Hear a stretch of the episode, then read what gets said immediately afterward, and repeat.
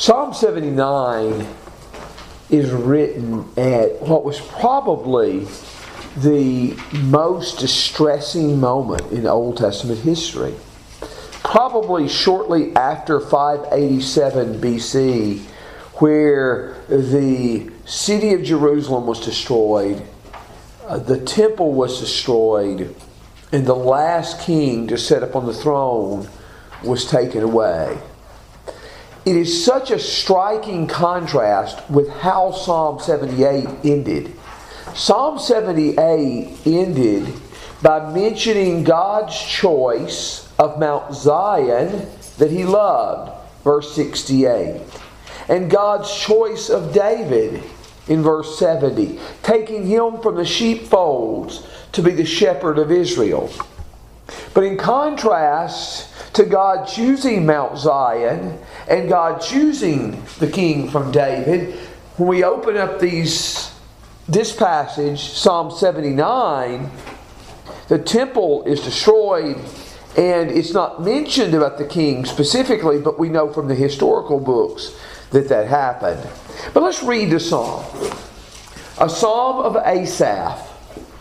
God, the nations have invaded your inheritance. They have defiled your holy temple. They have laid Jerusalem in ruins. They have given the dead bodies of your servants for food to the birds of the heavens, the flesh of your godly ones to the beasts of the earth. They have poured out their blood like water around, round about Jerusalem, and there was no one to bury them. We have become a reproach to our neighbors and a scoffing and derision to those around us. How long, O Lord, will you be angry forever? Will your jealousy burn like fire? Pour out your wrath upon the nations which do not know you, and upon the kingdoms which do not call upon your name.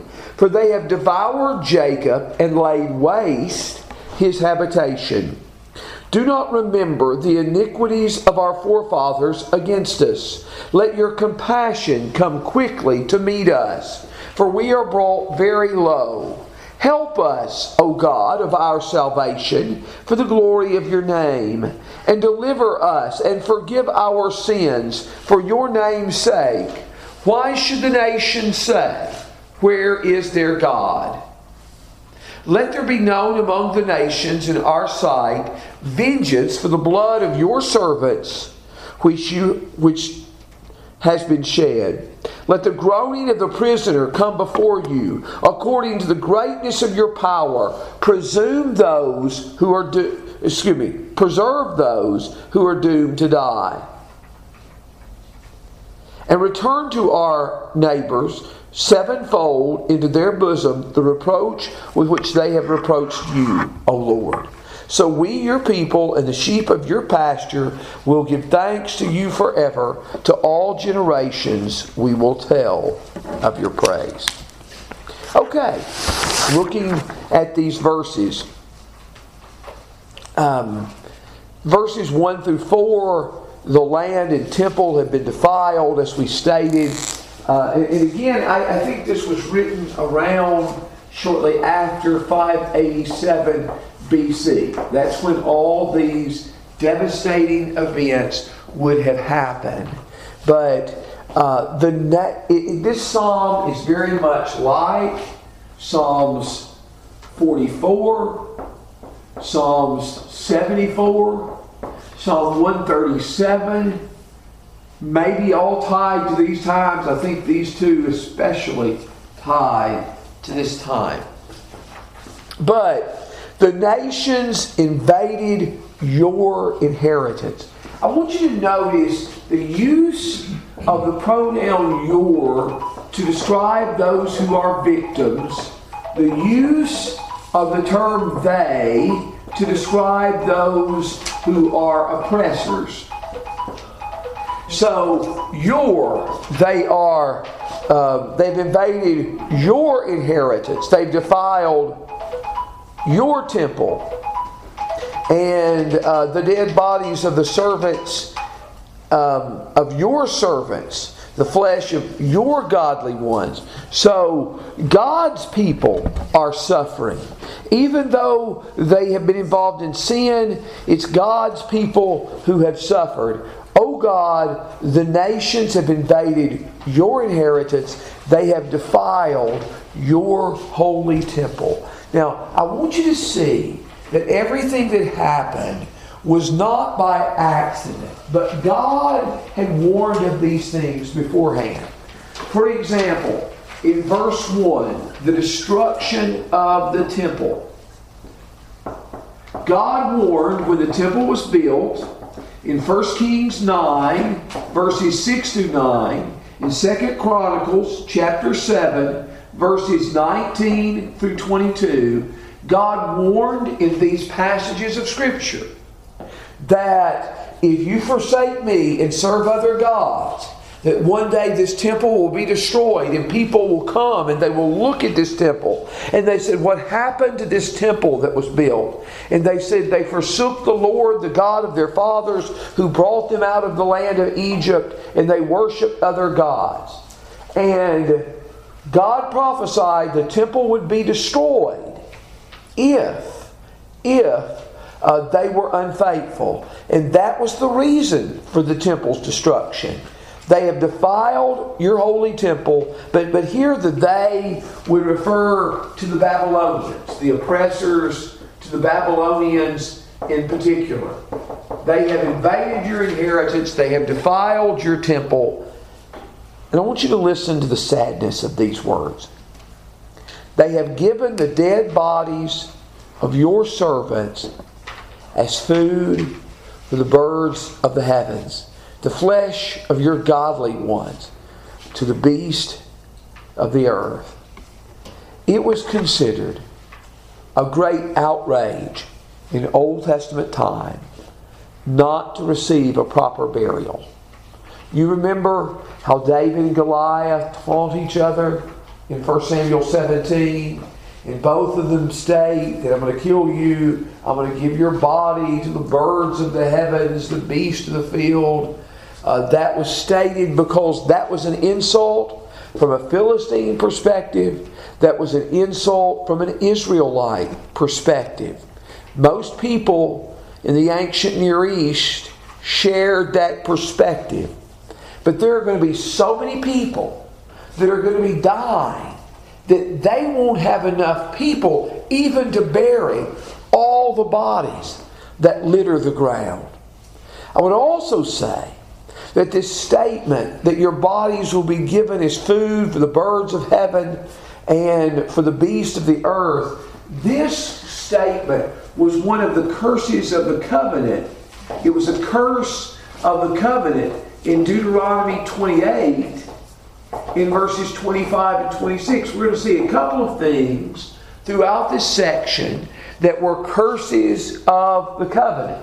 What happened is what God said was going to happen. Also, when certain kings were unfaithful, they were warned the same thing that your bodies will be given to the birds of the heavens and to the beasts of the earth. You see that in those passages in 1 Kings.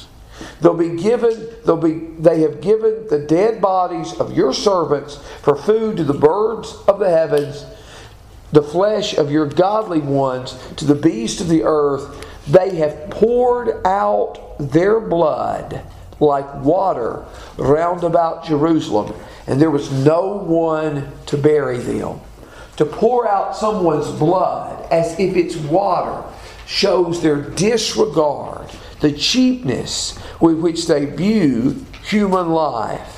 And so people have died everywhere, and their blood is cheap. And in verse 4, we have become a reproach to our neighbors, a scoffing and a derision to those around us. Now, again, the statement there is a curse of the covenant. That is exactly what God said was going to happen if you're unfaithful to me. If you look up the terms in Deuteronomy 28, verse 37, it doesn't use any of these same words that are used here in Psalm 79, verse 4, but it does convey the same idea. It conveys the same idea. Whether the words be like here, reproach, scoffing, and derision, or whether they be the words of Deuteronomy 28, they show that God's people were disrespected and mocked and ridiculed. So, nothing is going right for these people in verses 1 through 4. And in verse 5, he asks, How long, O Lord? Often, when a sufferer sees no end in sight for all of his pain and all of his agony, he cries out like this How long, O Lord? Will you be angry forever? Or your jealousy burn like fire? Now, when he says, How long? he is not in and of itself saying that he knows the people did not deserve this. He's not claiming innocence. But, what the text does stress, it stresses the duration of God's anger. Will you be angry forever? And the intensity of God's anger. Will you be angry forever? Will your jealousy burn like fire? And instead of God pouring out all his anger and all his wrath against his people, he begs that God will pour out his wrath upon the nations. In verse 6, pour out your wrath upon the nations which do not know you, upon the kingdoms which do not call upon your name. For they have devoured Jacob and laid waste your habitation. Now, we could invoke a lot of passages from Jeremiah for various things that we're looking at tonight. But particularly, this statement in Psalm 79, verses 6 and 7, is very similar to a prayer that Jeremiah prayed in Jeremiah 10 25. Jeremiah 10 25, pour out your wrath on those nations who do not know you, and on the families that do not call your name. For they have devoured Jacob, they have devoured him and consumed him, and laid waste his habitation. So you see, those words are so similar to here. Now, looking at this text, the word pour out that's used here in verse 6 is the same word used in verse 3 and verse 10. In verse 3, it was the blood of God's servants that was being poured out like water around Jerusalem. In verse 10, the same idea vengeance for the blood of your servants which has been shed. It's translated the New American Standard. But it's the same word translated poured out. So verse 3 and verse 10 talk, talk about them pouring out the blood of the Israelites. They pour out the blood of the Israelites in verse 3 and verse 10. But in verse 6, the request is that God pour out your wrath upon them.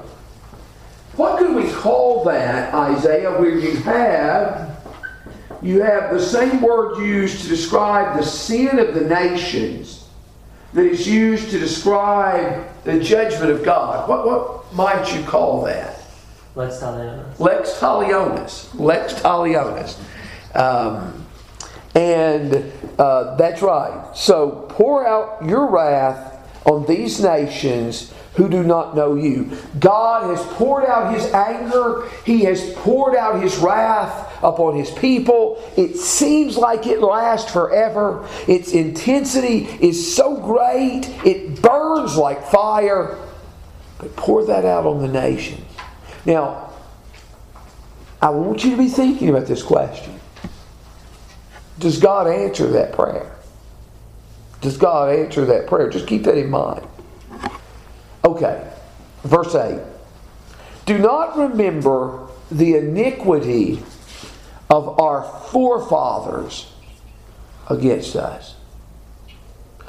He's asking for compassion, he's asking for forgiveness, but do not remember the iniquity of our forefathers. So we're starting a new column here. For the word forefathers, do your translations have anything else right there? That's what the New American Standard has. Do any of your translations have a different reading? Former iniquities. Former iniquities is that, and that is the This is um, New King James. the New King James. The ESV has the same thing, doesn't it? Yes, it. Former iniquities. So that is the reading in the New King James and in the ESV. Now, I kind of hear, and not being the foremost expert on this word, but knowing how it can be translated, I, I kind of like this translation at this point, and maybe I do for theological purposes. It is true, it is true that often um, God accumulated guilt ultimately is poured out upon some generation. Uh, and they experience the consequences of sin. But uh, what I would say is that this is the closest thing we get to any kind of acknowledgement of sin in this passage. And it wasn't just their forefathers' sin that led to all these disasters. It was their sins. It was their guilt. The word that's used here could be translated first. It could be translated head or chief. It could be translated former, as it is here. Uh, but I kind of favor uh, the New King James and the ESV here. But whichever way you take it, he is begging God to be merciful. He is begging God to be gracious. And he said, while you don't remember our sins, he says, let your compassion come quickly to meet us, for we are brought very low. Help us, O God of our salvation, for the glory of your name. Deliver us, forgive our sins for your name's sake. Now, there are there are a couple of important ties with chapter 78. In chapter 78, maybe the most powerful verse to describe the nature of God were verses 38 and 39. Psalm 78, verses 38 and 39. But he, being compassionate, forgave their iniquities. Compassionate. It is from the same root word translated compassion in 79, verse 8. God, being compassionate, forgave their iniquities.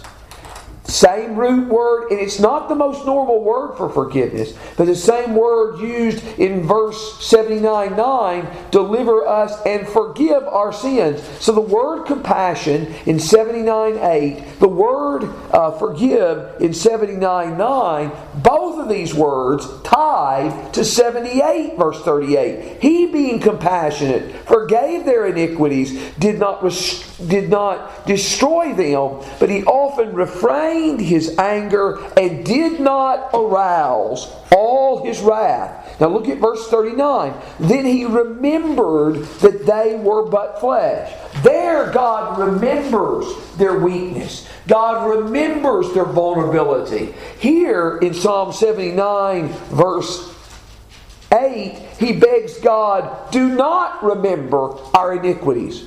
Remember how weak we are. Remember how frail we are. You notice at the end of verse 8 For we are brought very low. Remember our weakness. Remember our frailty. But do not remember our sins. Show compassion. Show compassion and forgive.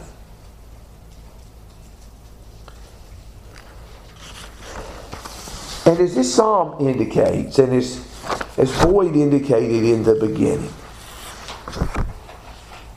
this calls upon God to bring salvation and God to forgive for the glory of your name and for your name's sake. God, do it for your glory for your honor to show what an awesome God you are. Do it for this reason. For your name's sake. Now, I had down, I have down in my notes all kinds of passages where God is said to act for His name. God acts for the sake of His name, His glory, In His name tied to all He is, His character. Some passages that are really significant. Ezekiel 20 is reviewing the history of Israel, and it talks about how over and over God acted for the glory of His name. Then in Ezekiel 36, verses 20 through 23, God was going to bring the people back out of captivity for the glory of His name. Now, I want you to think about this, and I don't know if I'm going to say this in the best possible way, but after God enters into a covenant with the people of Israel, somehow His name and His glory is going to be tied to how those people are doing. And when they are sinful and wicked and disobedient, they bring reproach on his name. I'm not saying that Ezekiel 36 uses those exact words, but it uses that concept. It uses that concept. His name is blasphemed among the Gentiles, Isaiah 52 and verse 5, because of the wickedness of his people. But when God blesses his people, he is shown to be an awesome and powerful God. Israel is often blessed the way they are, and sometimes judged the way they are, because they are so closely tied with his glory kind of happens with us, doesn't it, Mary?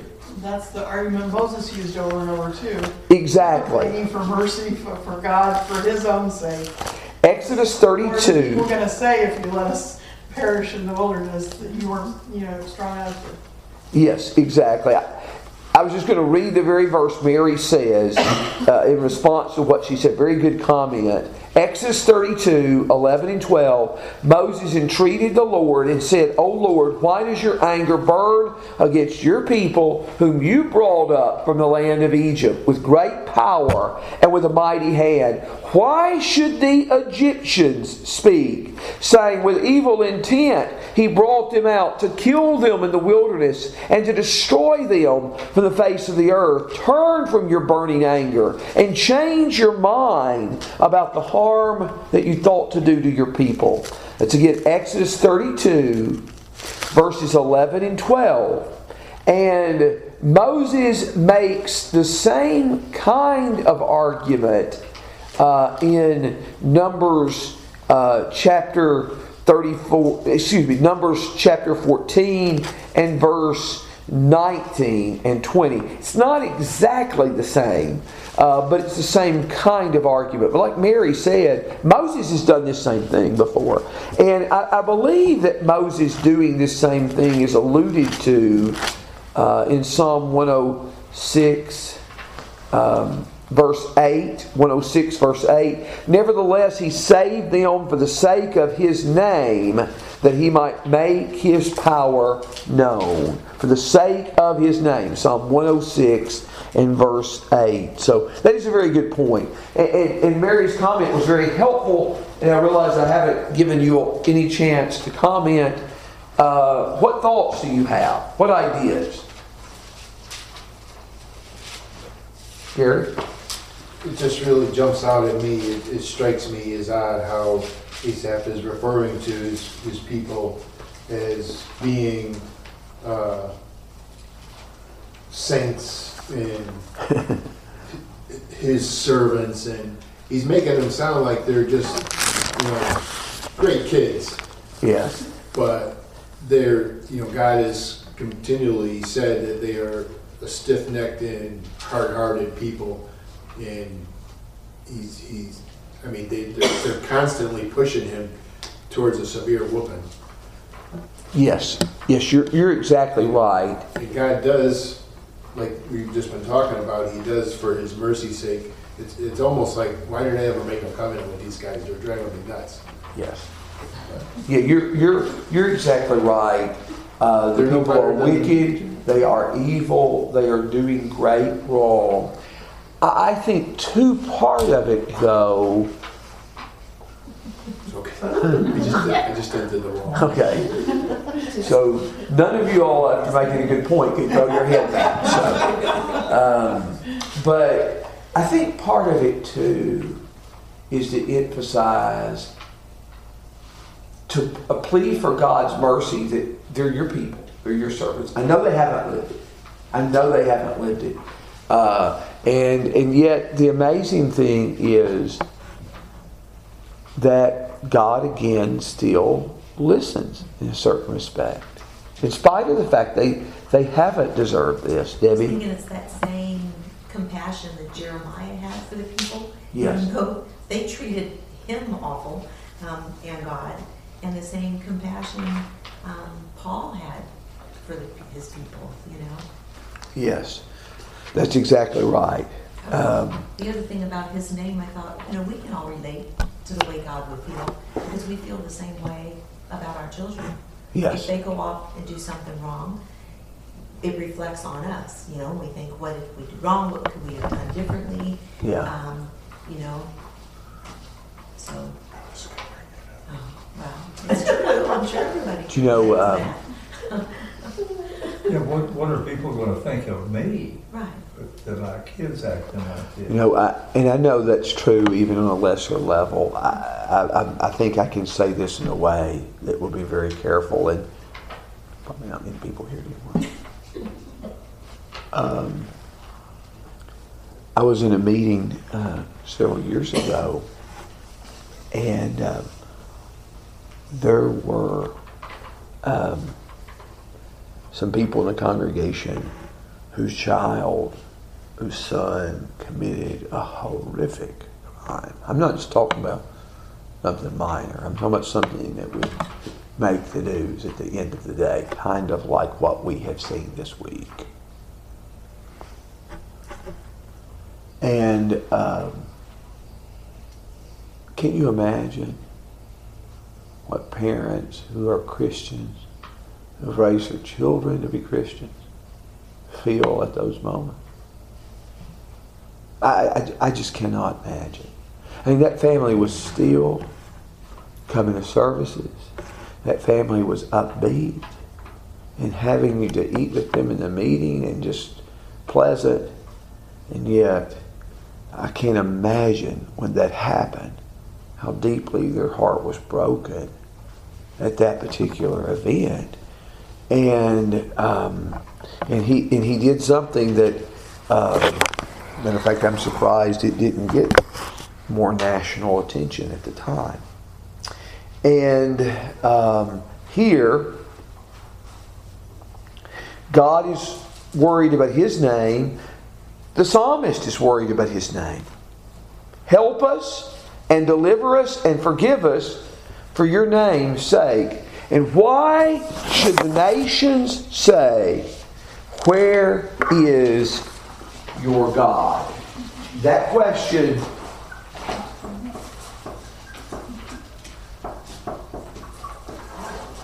Where is your God? It's a taunt. And we see it several other times. Psalm 42, verse 3. We see those words. Psalm 43, Psalm 42, verse 10. Psalm uh, 115, verse 2. Joel 2, 17. Uh, Micah 7, verse 10. These are taunts not just against God's people, these are taunts against God Himself. Why should the nation say, Where is their God? So the nations were using this as a taunt against Israel. And he begs in verse 10 Let there be known among the nations in our sight vengeance for the blood of your servants. Um, they do not know your name in verse 6, but a form of that word know is used here. Let them know the vengeance for the blood of your servants, which has been poured out. And uh, he begs in verse uh, well, first of all, any questions, any comments there? I, I, know I could have developed that better than I did. But, Gary? You a lot of the times when God pours out his wrath, he ends it by saying, And they shall know that I am God. Yes, yes. You see that in Ezekiel particularly. And I think that falls true even with his people here because the, the nations back then didn't have the evening news to follow, but I'm sure that they kept up with what was going on around them. Oh, yes. Politically and yes. They had to have known that they were not acting the way that they were supposed to be. And they knew when God was with their people and he knew they knew when he wasn't. And this was definitely a time when they were going off the rails and God said, okay, I'm done with you. Yeah.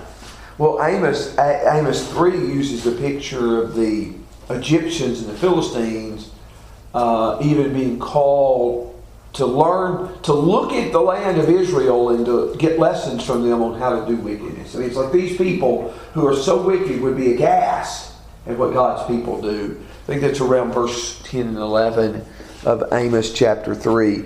But uh, the text tells us, but, you, but you're exactly right there, Gary. Any other thoughts? Any other thoughts, Mary?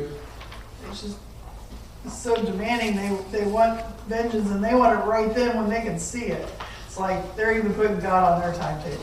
Yes, yes, I know what you. Yes, yes. Uh, I, I know exactly what you're saying. That how desperate they are. In, in, God was patient with them for a long time, and um, now they may have to be patient with Him.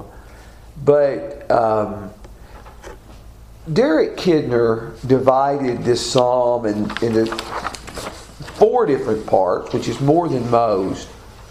But I really loved his title for verses 11 and 13. His title for 11 13 was Sighs, Taunts, and Praise. Verse 11 deals with the sighs, the groaning.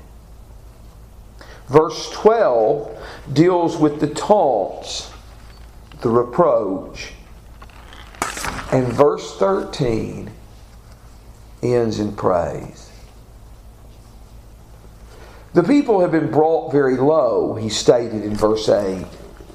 And he says in verse 11, Let the groaning of the prisoner come before you. According to the greatness of your power, preserve those who are doomed to die those who were marched off to captivity, who are confident they won't see their homeland again, who may be marched off simply to be killed on the way.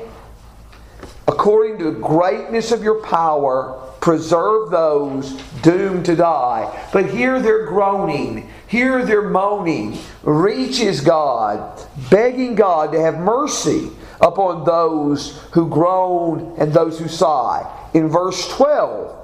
Verse 12, this is the reproach. At, and return to our neighbors sevenfold into our bosom the reproach with which they have reproached you, O Lord. Oh, they have reproached God's people in verse 4. But here in verse 12, the, the reproaches that they have hurled at God's people are ultimately against God Himself. The reproach with which they have reproached you, O Lord. The reproaches with which they have reproached you. Return to them sevenfold. What does that remind you of? What characters in Scripture?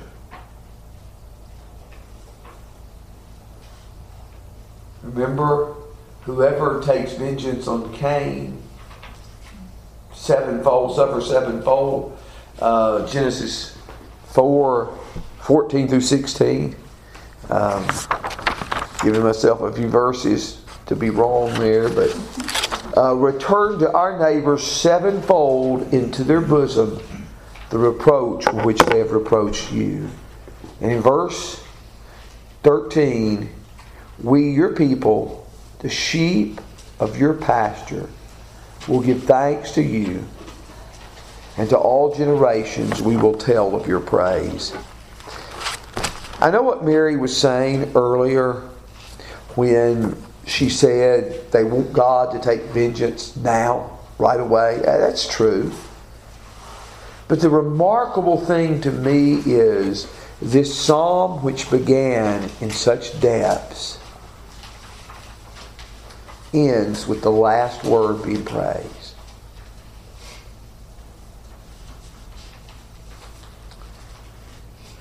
We, your people, the sheep of your pasture. Now, I want you to notice how common this idea, the sheep of your pasture, has been recently. Look at Psalm 77, the last verse. Psalm 77, the last verse. You led your people like a flock by the hand of Moses and Aaron. So God's people are a flock. God is leading them. God is the shepherd, He's doing this by the hand of Moses and Aaron.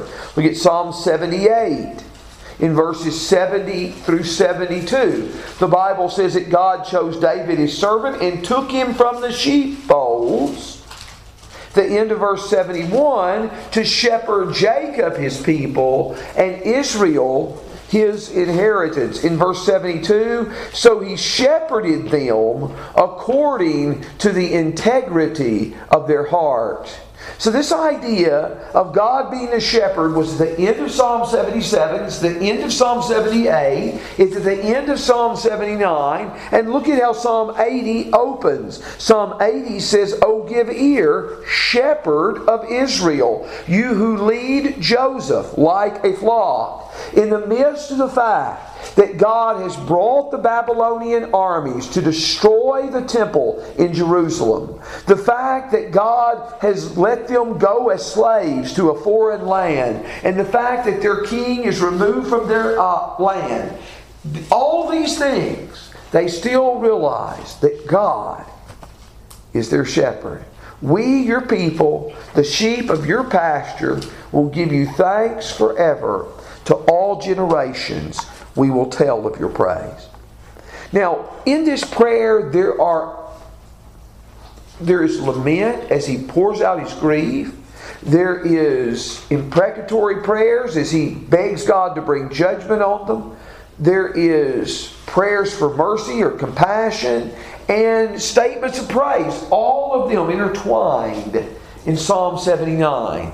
Uh, one writer said this, and I thought this was insightful, and uh, I'm trying to find it exactly. But there are some, I'm going to have to remember it because I'm not finding it.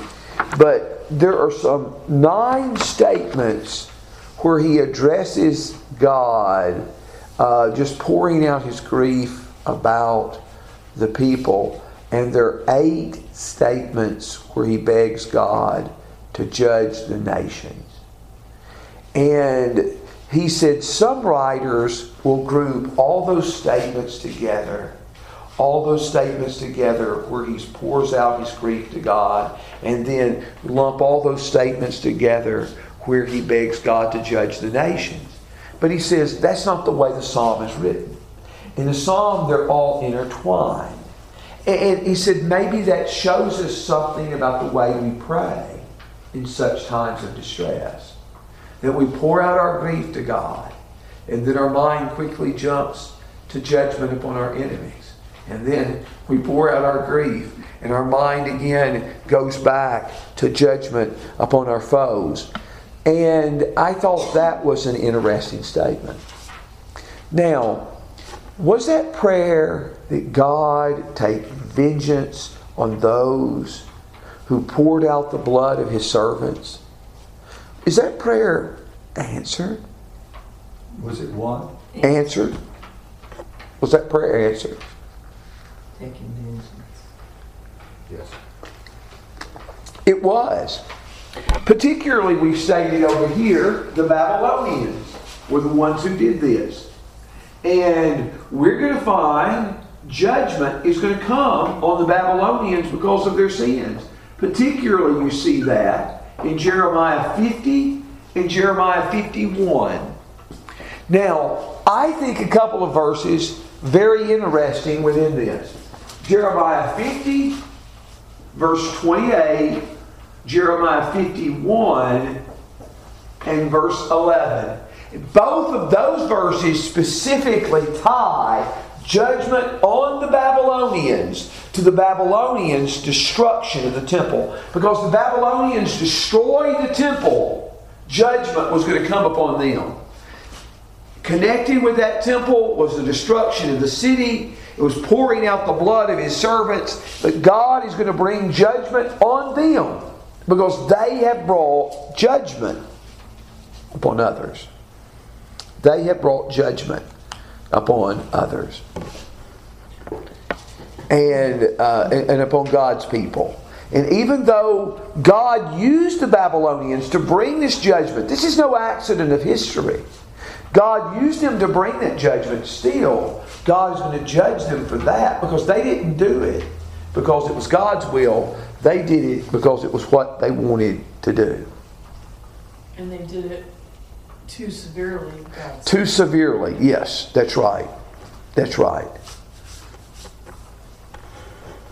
What other thoughts do you all have right there? Tommy, would you say again the different kinds of prayers?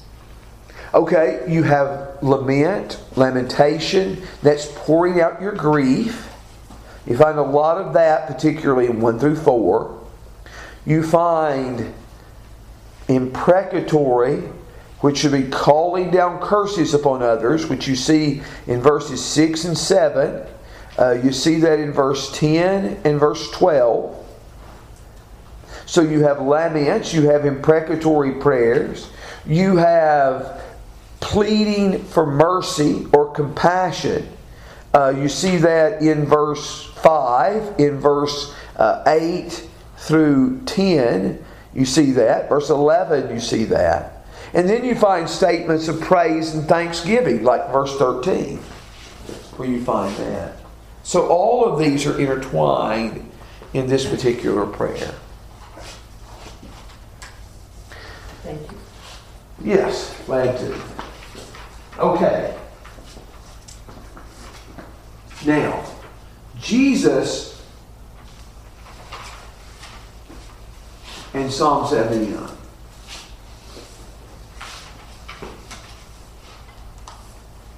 How does Jesus fulfill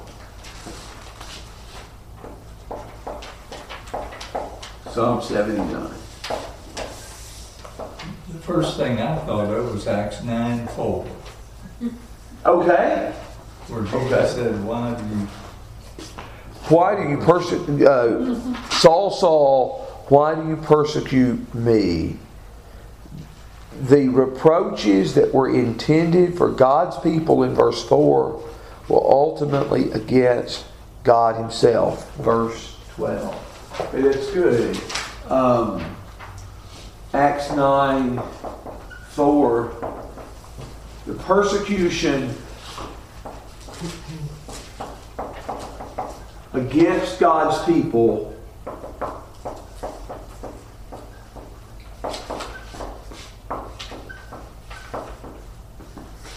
is against God Himself.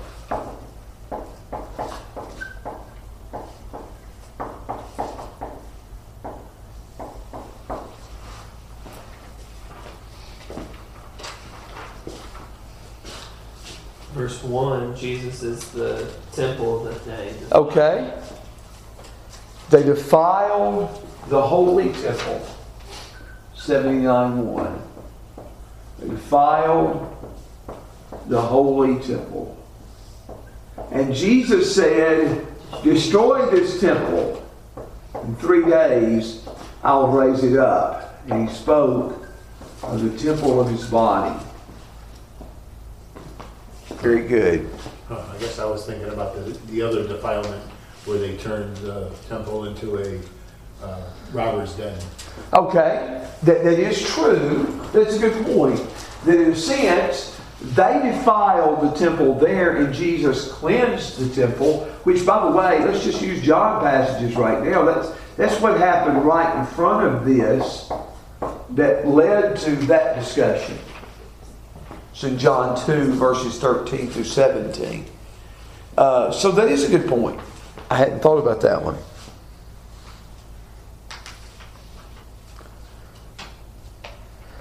The term servants that's used in verse 2 and verse 10, and it's used in the plural, servants.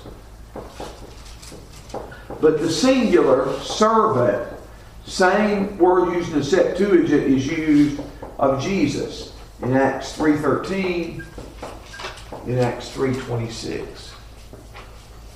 He is the servant.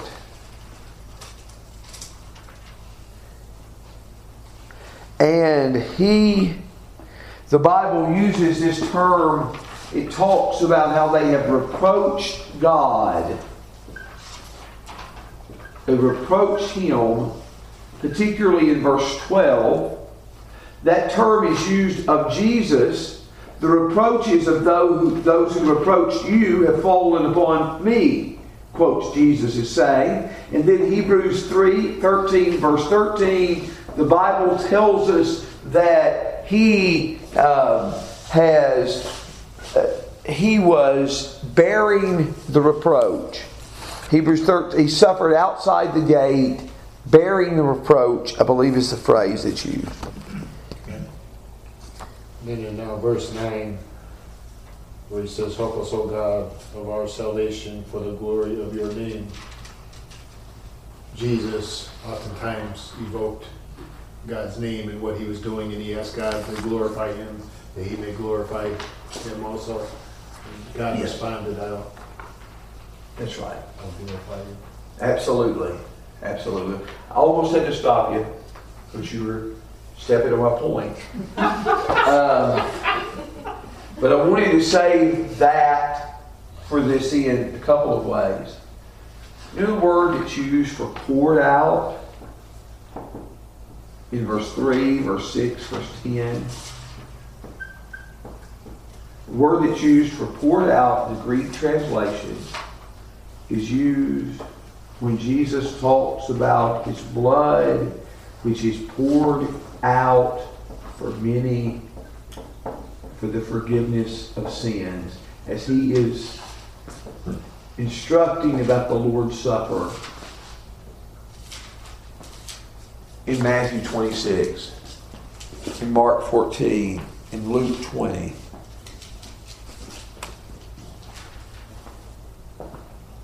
They poured out the blood of your servant. Jesus' blood is poured out.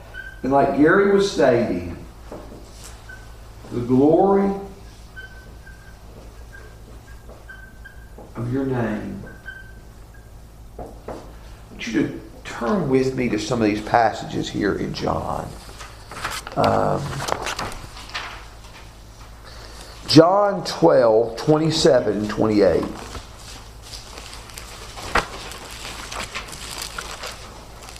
Now, John 12 is after the triumphal entry of Jesus. That's recorded in verses 12 through 19. But in verse 27, Jesus said, Now my soul has become troubled, and what shall I say? Father, save me from this hour. But for this purpose I came to this hour. Father, glorify your name. There came a voice out of heaven I have both glorified it, and I will glorify it again. Glorify your name, Jesus prays, as he's contemplating the cross. If you doubt that's the context, just start reading around verse 24, and you'll see that very clearly. Glorify your name. He says, I have glorified it, I will glorify it. Look at 17, John 17. In verse 1,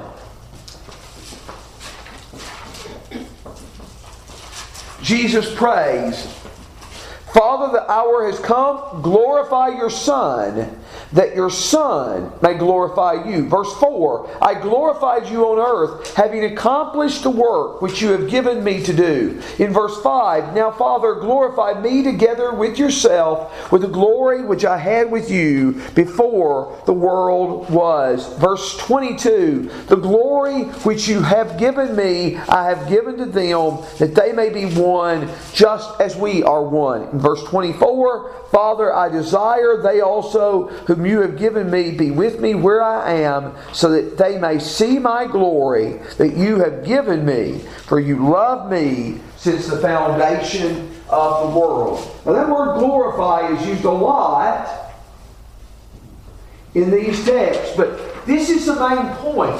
This is particularly, these passages are all intimately tied with the cross. God glorifies His name and forgives our sins, which is what the request was in Psalm 79 9.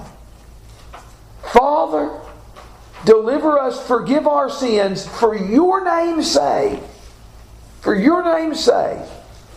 God forgives us, forgives us through the poured out blood of Jesus, through the cross. God brings glory to His name. If God shows the glory of His name by bringing those people out of Babylonian captivity to once again go back to Jerusalem and build the temple, how much more when they are saved from sin by Jesus' death? Mary? Uh, verse eleven, the groaning of the prisoner come before you. Jesus came to set the captives free, Very good. Verse 11, uh, Luke preserving those who are appointed to die through, you know, his sacrifice. He gives us all life. Yes, that's right. So the prisoners among those set free in Luke 4, verses 18 and 19. Very good. Hey, Gary, I might have cut you off. Did you have anything more to add? Because I, because I did want to preach it first. you know. I'm not sticking with that. Okay. But I guess the amazing thing to me, when you just reflect on all of this, Jesus experiences all the shame and reproach and disgrace and pain and agony and death that the people of Israel felt because of their sins. He experiences it because of our sins. And God in the person of Jesus, has taken upon himself our sins and guilt so that we could be forgiven. It's just amazing to think about.